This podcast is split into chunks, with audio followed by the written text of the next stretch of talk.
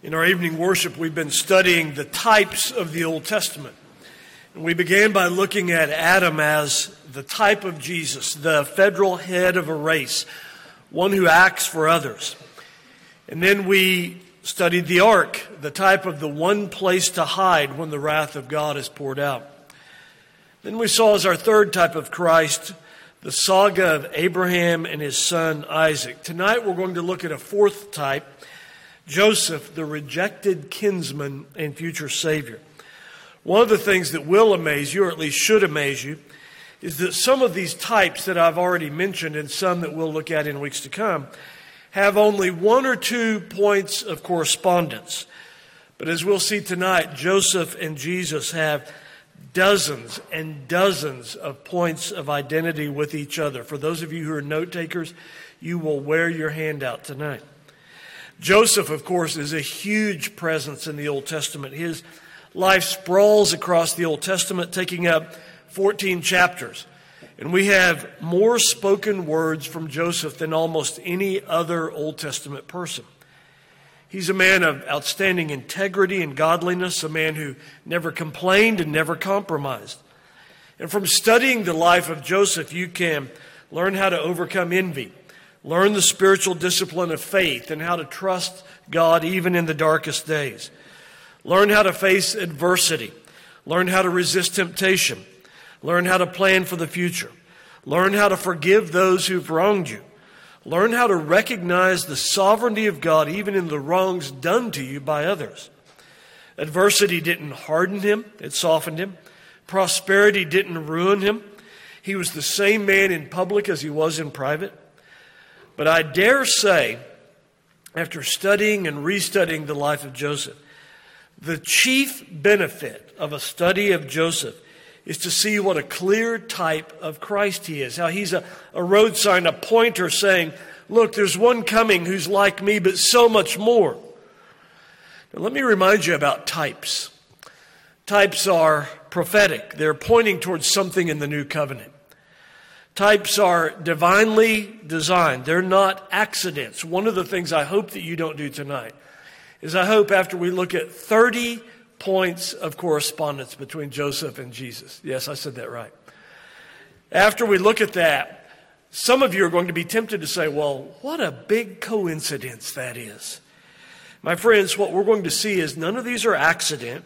They're an integral part of the history of redemption. It's the Lord's sovereign rule of history and His infinitely exact knowledge of the future that makes typology possible. The sovereign Lord knows what is to come, what person and what events are at the center of human history, and so the Lord is able to weave into history all manner of anticipations to teach His people long before events come to pass. With a true biblical type, such as Adam or the ark or Abraham and Isaac, as we've seen, there's always a clear point of resemblance between the type and its fulfillment, the antitype. No reaching or forcing this needs to be done in order to be seen. Now, let me just remind you of something you may or may not know. One of the great dilemmas of contemporary Jewish scholarship is the debate over the Messiah. What will he be like? Of course, Judaism has been waiting for the Messiah for 2,000 years not having believed that Jesus of Nazareth was him. And there's a raging scholarly debate. There are two camps in Judaic scholarship. One camp, known as the Messiah ben David camp, believes that the Messiah will be a powerful, conquering king like David. The other camp, Messiah ben Joseph, believes that the Messiah will be like Joseph, a suffering servant and what we will see tonight in a brief survey of the parallels of the life of Joseph is that he is a devastatingly accurate type of Christ, both in his humiliation and his exaltation. We will see Joseph the favorite son, Joseph the prisoner, Joseph the ruler, Joseph the provider, Joseph the forgiving comforter, and in each case, how he directly points to the greater fulfillment the greater Joseph, the Lord Jesus Christ. Let's pray and ask the Lord for help now. Gracious God, we do not live by bread alone, but by every word that comes from your mouth. And so now make us hungry for this heavenly food, that it may nourish us tonight in the ways of eternal life. We pray through Jesus Christ, the bread of heaven. Amen. I want you to listen very carefully. As I said a moment ago, I want to draw 30 points of correspondence between Joseph and the greater Joseph, the fulfillment, the Lord Jesus Christ. And what our point is, is we're seeing the types of the Old Testament, how the Lord embedded history with these forward pointing signs, but there's never a more brightly lit sign, never a more obvious type in the Old Testament than that of Joseph. Now, to say that, I need to back that up. And so, what I want to do is, I want to walk you through 30 points of correspondence between Joseph and Jesus. The first is both were a product of a miraculous birth. Joseph's parents were Jacob, who was 90 years old when he was born, and Rachel, his mother, who was barren. Of course, the birth of the Lord Jesus was even more miraculous. It was a virgin birth. We're told in Genesis chapter 30 about the birth of Joseph God remembered Rachel, and God gave heed to her and opened her womb. So she conceived and bore a son and said, God has taken away my reproach. It was viewed as a, an astounding thing at that time. But then came the birth that that birth was pointing towards. The one in Matthew 1:18 when the greater Joseph was born. We are told the birth of Jesus Christ was as follows. When his mother Mary had been betrothed to Joseph, before they came together, she was found to be with child by the Holy Spirit. A second point of correspondence between these two. Both Joseph and Jesus spoke truth in exposing sinful behavior of others, knowing that they would be hated and ostracized for it. A moment ago, Pastor Anderson just read in Genesis 37 these words Joseph, when he was 17 years of age, was pasturing the flock with his brothers, and Joseph brought back a bad report about them to their father. But that's nothing compared to what happened when Jesus exposed the sinful behavior of others. We're told in Matthew 15. Then the disciples came and said to him, Do you not know that the Pharisees have been offended by you? And we're told later in Luke 20, the scribes and the chief priests tried to lay hands on him that very hour, and they feared the people, for they understand that Jesus was speaking against them. A third point of correspondence. Both Joseph and Jesus were shepherds. It's interesting that all the great types, the men who are typological, real historical figures, but types of Christ in the Old Testament, almost all of them, Joseph, David, Moses, all were shepherds preparing God's people for what the Messiah would be. We're told again in Genesis 37, Joseph, when 17 years of age, was pasturing the flock. But that's nothing compared to the sort of shepherd our Lord Jesus is, who says, I am the good shepherd. The good shepherd lays down his life for the sheep. A fourth point of correspondence. Both Joseph and Jesus were beloved sons of loving fathers. We're told in Genesis 37 3, Israel loved Joseph more than all his sons. But that's nothing compared to the love of the Father for Jesus. When we are told by his voice thundering out of heaven in Matthew chapter 3, This is my beloved Son in whom I am well pleased.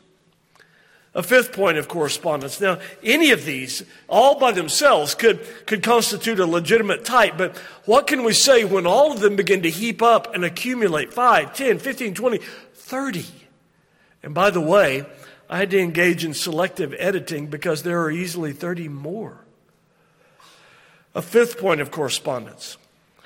Both Joseph and Jesus were hated by their kinsmen without a cause. We just read in Genesis 37 4. His brothers saw that his father loved him more than all his brothers, so they hated him. But this was nothing compared to the derision and hatred that was expressed towards Jesus. We are told in John 15 25, they hated him to fulfill the word that was written in their law. They hated me without a cause. Do you notice that these two men, Joseph and Jesus, the more you lay them side by side, They begin to be almost an exact parallel reflection of one another. A sixth point of correspondence. Both were hated specifically for telling the truth and prophesying about it. In Joseph, in Genesis 37, 5, we just read Joseph had a dream, and when he told it to his brothers, they hated him even more. But once again, this is nothing compared to the hatred addressed towards Jesus. We read in John 7, verse 7, the world hates me because I testify of it that its deeds are evil. A seventh point of correspondence, Pastor Anderson just read to you in Genesis 37. Both Joseph and Jesus foretold, and oh, how men hated both of them for this, foretold of their exalted position as ruler. We read in Joseph in Genesis 37, Joseph had a dream, and when he told it to his brothers, they hated him. He said to them, Behold, we were binding sheaves in the field, and lo, my sheaf stood up and stood erect, and behold, your sheaves gathered round and bowed down to me. His brother said, Are you actually going to reign over us? Do you think you'll rule over us? But as much as his brothers hated him for that future prophecy of rule, that was nothing compared to the hatred of Jesus' compatriots when he told them these words in Matthew 24. The sign of the Son of Man will appear in the sky. You will see the Son of Man coming on the clouds with power and glory, sending forth his angels with a great trumpet, and they will gather together his elect from the four winds. Nevertheless, I tell you, hereafter you will see the Son of Man sitting at the right hand of power and coming on the clouds of heaven. Oh, how men gnashed their teeth when Jesus told them he would rule all of them. An eighth point of correspondence. Both were persecuted out of jealousy. We're told in Genesis 37, verse 11, his brothers were jealous of him. The patriarchs, and again in Acts chapter 7, the patriarchs became jealous of Joseph and sold him into Egypt. It's the exact same thing with Jesus. The greater Joseph, we're told in Matthew 27, Pilate knew that because of jealousy and envy, the Jews had handed him over. A ninth point of correspondence. And I hope by this point you're starting to say, I'm seeing it. I get it. I think there may be some correspondence between these two men. I think that this may be more than a coincidence. I think that God may have ordained the life of Joseph to be a forward pointing sign towards a greater Joseph. A ninth point of correspondence. Both willingly went at a father's request on a mission of mercy. Now, we just read in Genesis 13 where Jacob or Israel said to Joseph, Your brothers are pasturing the flock in Shechem. I'm sending you to them. And Joseph said these words I will go to them because his father sent him. His father was concerned about them. But that's nothing like the mission of mercy that the greater Joseph came upon. Jesus writes about this in John chapter 8. He says, If God were your father, you'd love me. For I proceeded forth and have come from God. I've not come on my own initiative, but He sent me. And what Joseph was doing, he was setting a pattern for us of a beloved son obeying a beloved father and going to have mercy upon those who are in harm's way in obedience to his father's command. A ready son goes searching for his wayward brethren. Don't you see the correspondence? Joseph leaves the comfort of home and of a father to find wicked men. Just so the greater Joseph left the heavenly halls, sent by the Father to seek us. But here's where the correspondence breaks down. The lesser Joseph did not know what awaited him when he went to find his brothers. But the greater Joseph knew exactly what awaited him. Yet he came anyway. He knew every indignity and suffering and humili- humiliation ahead of him. Yet he came anyway on his mission of mercy. A tenth point of correspondence. Both were plotted against by those closest to him. Listen to what Joseph's brothers say about him. Listen to their plotting in Genesis 37. Come, let us kill him, and then throw him into one of the pits. And then we will say to our father, a wild beast devoured him. Then we will see what becomes of his dreams. But this was nothing compared to the plots against Jesus by those closest to him. We read in Matthew 26 by fellow Israelites. They plotted together to seize Jesus by stealth and to kill him. And then one who was in Jesus' inner circle, Judas, said in his plotting in Matthew 26, What will you give me to betray him to you? An 11th point of correspondence. Now notice these, these points of typology, they extend down to the, the smallest and most minute aspects of life. Both were stripped of their robe. Joseph, we just read in Genesis 37 23, when Joseph came to his brothers, they stripped him of his tunic. Again, a forward pointing sign. We read in John 19, around the cross, the soldiers, when they had crucified Jesus, took his garment off him, to each soldier apart also his tunic. His tunic was without seam, woven from the top in one piece. A twelfth point of identification. Both Joseph and the greater Joseph were sold and betrayed for a few pieces of silver. Now, just so you'll know what inflation does, Judah offered to sell Joseph for 20 pieces of silver. Judah in Greek is Judas, who sold Jesus for 30 pieces of silver. The price of a slave had gone up between Joseph and Jesus. Remember what Judas said to his brothers in Genesis 37. What profit is it for us to kill our brother and cover up his blood? Let's sell him to the Ishmaelites and not lay our hands on him. Some Midianite traders passed by. They pulled him up and lifted Joseph out of the pit and sold him to the Ishmaelites for 20 shekels of silver. The price had gone up in the intervening hundreds of years, and so Judah, Judas Iscariot, went to the chief priests and said, What are you willing to give me if I deliver him to you? And they counted out to him 30 pieces of silver. Are the identifications starting to get clear now? That Joseph is a type? And now listen to this staggering correspondence. Both the lesser Joseph and the greater Joseph, both the type and the antitype, were taken to Egypt in their youth after escaping death. We read of Joseph in Genesis 37 28. The, the Midianite traders, after buying him, they took Joseph to Egypt. But what are we told about the greater Joseph, the Lord Jesus? Under Herod's rule, we read, So his parents took the child and his mother while it was still night and went to Egypt. It's almost as though God had, had planned and said, everything that happened to Joseph must be fulfilled and happen to the greater Joseph, to the Lord Jesus. A 14th point of correspondence. Both became a servant. When Joseph comes to Egypt, we read of him in Genesis 39. Joseph had been taken down to Egypt, and Potiphar, an Egyptian officer of Pharaoh, the captain of the bodyguard, bought him. He's a slave from the Ishmaelites who had taken him down there.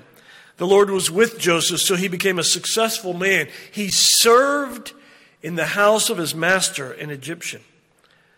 Of course, that's the perfect setup for the Lord Jesus, who told his disciples that he did not come to be served, but to be a servant and to give his life a ransom for many.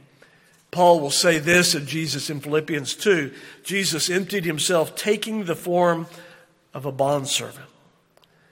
Perhaps the greatest point of correspondence, the one that we should rejoice the most at tonight, is the 15th. Both were tempted. The lesser Joseph, the type, and the greater Joseph, the antitype, both were tempted and yet steadfastly refused to sin. Think of the original Joseph's temptation. It comes in Joseph's youth. He's 17, 18, 19 at the most. His hormones are raging. This is the season of life when most men are liable to be overcome by sexual temptation. And this temptation that was set before him was repeated and frequent day after day. His master's wife, Mrs. Potiphar, would put on perfume, bat her eyelashes, and urge Joseph to give in to her seduction. And this temptation came to him while he was far away from home, far away from all restraining influences of his parents. He was like the college student who's in the dorm with nobody to tell him what time to come in, or the businessman 500 miles away in a town where nobody knows him. By the way, that's when you find out a person's view of God. That's when you find out who they really are. Do they believe God is omnipresent in every place, watching or not? We read this of Joseph's temptation. Joseph was handsome in form and appearance. His master's wife looked with desire at him and said, Come lie with me. He refused and said to his master's wife, Behold, with me here, my master does not concern himself with anything in the house, and he's put all that he owns in my charge. There's no one greater in his house than I, and he's withheld nothing from me except for you, because you're his wife. So, how could I do this great evil and sin against God? She spoke to Joseph day after day. He didn't listen to her to lie beside her or be with her. It happened that one day he went into the house to do his work, and none of the men of the household were there inside. She caught him by the garment and said, Now lie with me. He left his garment in her hand and fled and ran outside. That's his refusal to be drawn down by temptation.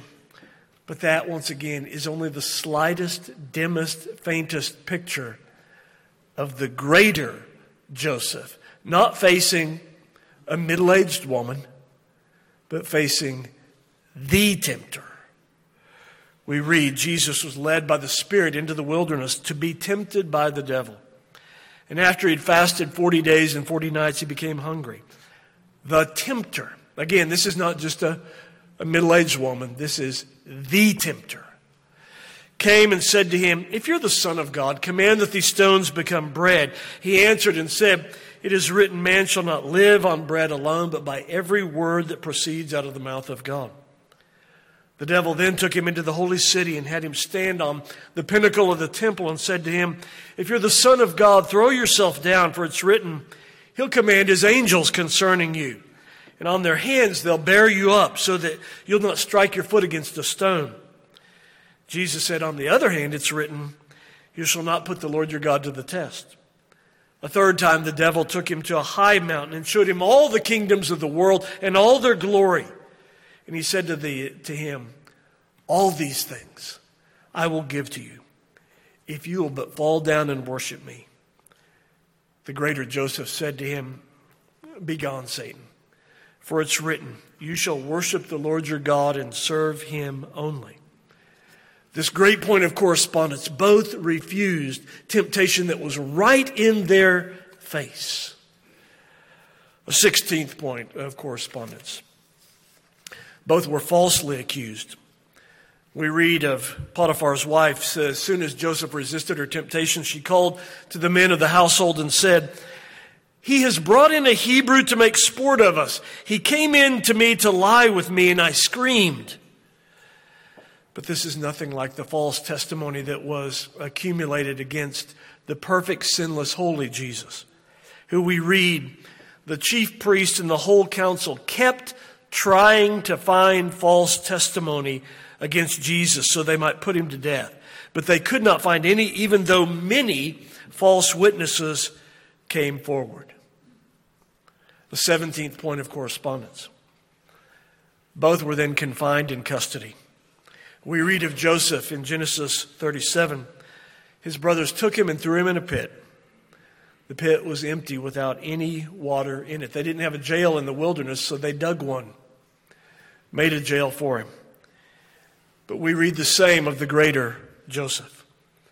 The Roman co- cohort and the commander and the officers of the Jews arrested Jesus and bound him. An 18th point of correspondence and think of the humiliation. First of all, both were sentenced with two criminals next to them. In Genesis chapter 40, when Joseph is thrown in prison, we read, The cupbearer and the baker for the king of Egypt offended their lord, the king of Egypt. Pharaoh was furious with these two officials, the chief cupbearer and the chief baker, so he put them in confinement in the house of the captain of the bodyguard, in the jail, the same place where Joseph was in prison. And this is exactly like Jesus. We read these words in Luke 23. Two others also, who were criminals, were led away to be put to death with Jesus. When they came to the place called the skull, they crucified him and the criminals, one on the right and the other on the left. Do you notice now, as we walk systematically through correspondence by correspondence, every single detail of Joseph's life is pointing forward to Jesus? Saying, You'll see this again, but in a much greater, richer, fuller way. A 19th point of correspondence. Both were exalted after their, after their suffering. Joseph, if you know anything about Old Testament chronology, served 13 years as a servant and then a prisoner. 13 years. From the age of 17 until the age of 30. Never complaining. But then after his suffering, he was exalted. Listen to these ultimate words of exaltation from Pharaoh in Genesis 41. Pharaoh turns to him, recognizing his great wisdom, and he says, I have set you over all the land of Egypt. He's exalted after suffering. But my friends, that's nothing. Joseph was exalted after, after suffering, and he served for a few decades as the prime minister of Egypt. But that's nothing compared to the exaltation of the greater Joseph. So much so that we're told in Philippians 2 God has highly exalted him and bestowed on him the name which is above every name, and every knee will bow to him. A 20th point of correspondence. Both receive the homage of all, and every knee bows to them. Pharaoh tells all of Egypt that he is that Joseph is to ride in the second chariot in Genesis 41. And as Joseph goes down the main street, we read in Genesis 41, everyone proclaims his name and cries out, Bow the knee. What a heady, glorious thing for Joseph, who'd been a slave and then a prisoner. But once, once again, that's nothing compared to this homage. When we read in Philippians 2:10, at the name of Jesus, every knee will bow. Not just citizens of Egypt. Every knee will bow. Those who are in heaven, on earth, and under the earth. What you saw is that second chariot of Joseph's went down Main Street in the capital of Egypt was a tiny down payment of what you see when Christ rides in majesty. And everyone who's ever lived, the tens of billions of persons, all roar out, Jesus is Lord. A 21st point of correspondence.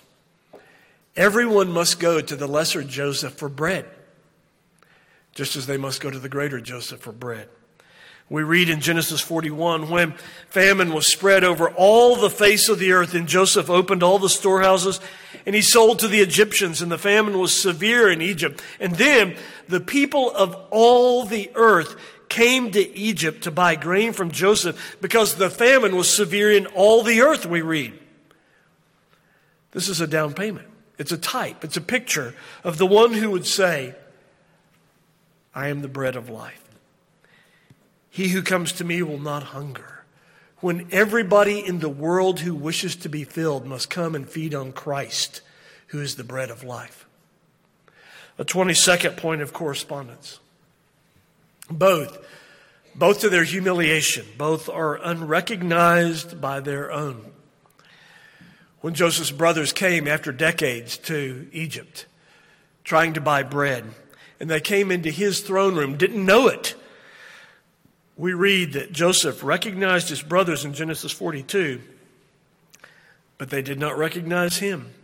They didn't know that they were in the midst of their brother, who was also the prime minister. The same thing is said of Jesus, the greater Joseph. We read in John 1:11, he came to his own and those who were his own did not receive him. And in Luke 24, their eyes were prevented from recognizing him. A 23rd point of correspondence.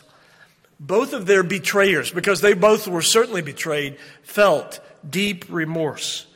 The brothers of Joseph said to one another in Genesis 42, Truly, we are guilty concerning our brother because we saw the distress of his soul when he pleaded with us, yet we would not listen. Therefore, this distress has come upon us. And they were filled with remorse, even a form of repentance. The exact same thing happened to the one who was in Jesus' inner circle, who'd betrayed him, Judas. We read Judas, when he had betrayed him, saw that Jesus had been condemned, and he felt remorse, and even returned the 30 pieces of silver to the chief priest and the elders. The 24th point of correspondence.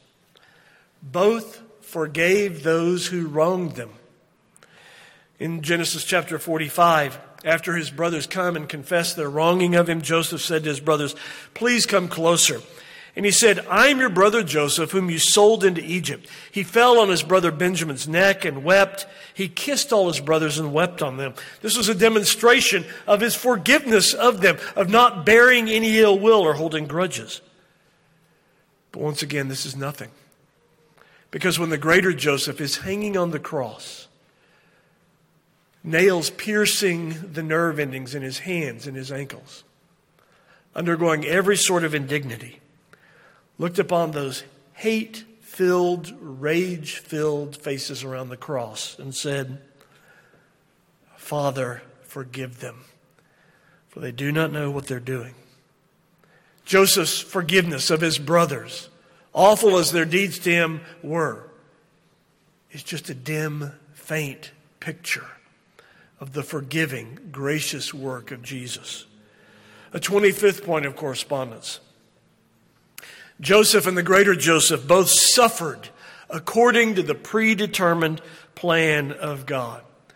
One of the glorious things about Joseph is he, he has a, a better view of God's providence and his sovereignty than you and I ever can. Listen to what he says in Genesis 45 to his brothers God sent me before you to preserve life. That's how he views his brothers betraying him and selling him into bondage. He said, It was God who sent me before you to preserve life. For the famine has been in the land these years, and there are still five years in which there will be neither plowing nor harvesting. God sent me before you to preserve a remnant in the earth, and to keep you alive by a great deliverance. Joseph saw what had happened as the sovereign, eternal decree of God. The exact same thing has happened, is stated about the suffering of Christ.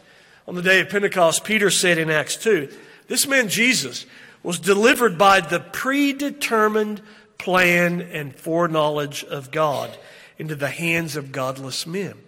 Neither men thought that they were having a run of bad luck. Both men saw what was happening to them as the sovereign plan of God. A 26th point of correspondence. Both were, and now we come to the gospel. Both were innocent men who suffered for guilty brethren. Do you hear that? That's the glory of the gospel. That's substitutionary atonement. That is, is what our, our deepest trust is in, is that divine transaction. Our trust is in an innocent man who suffered for guilty brethren. Genesis chapter 50,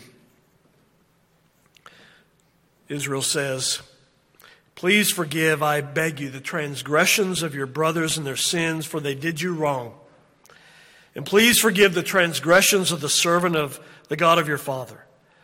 And Joseph wept when they spoke to him. He forgave them.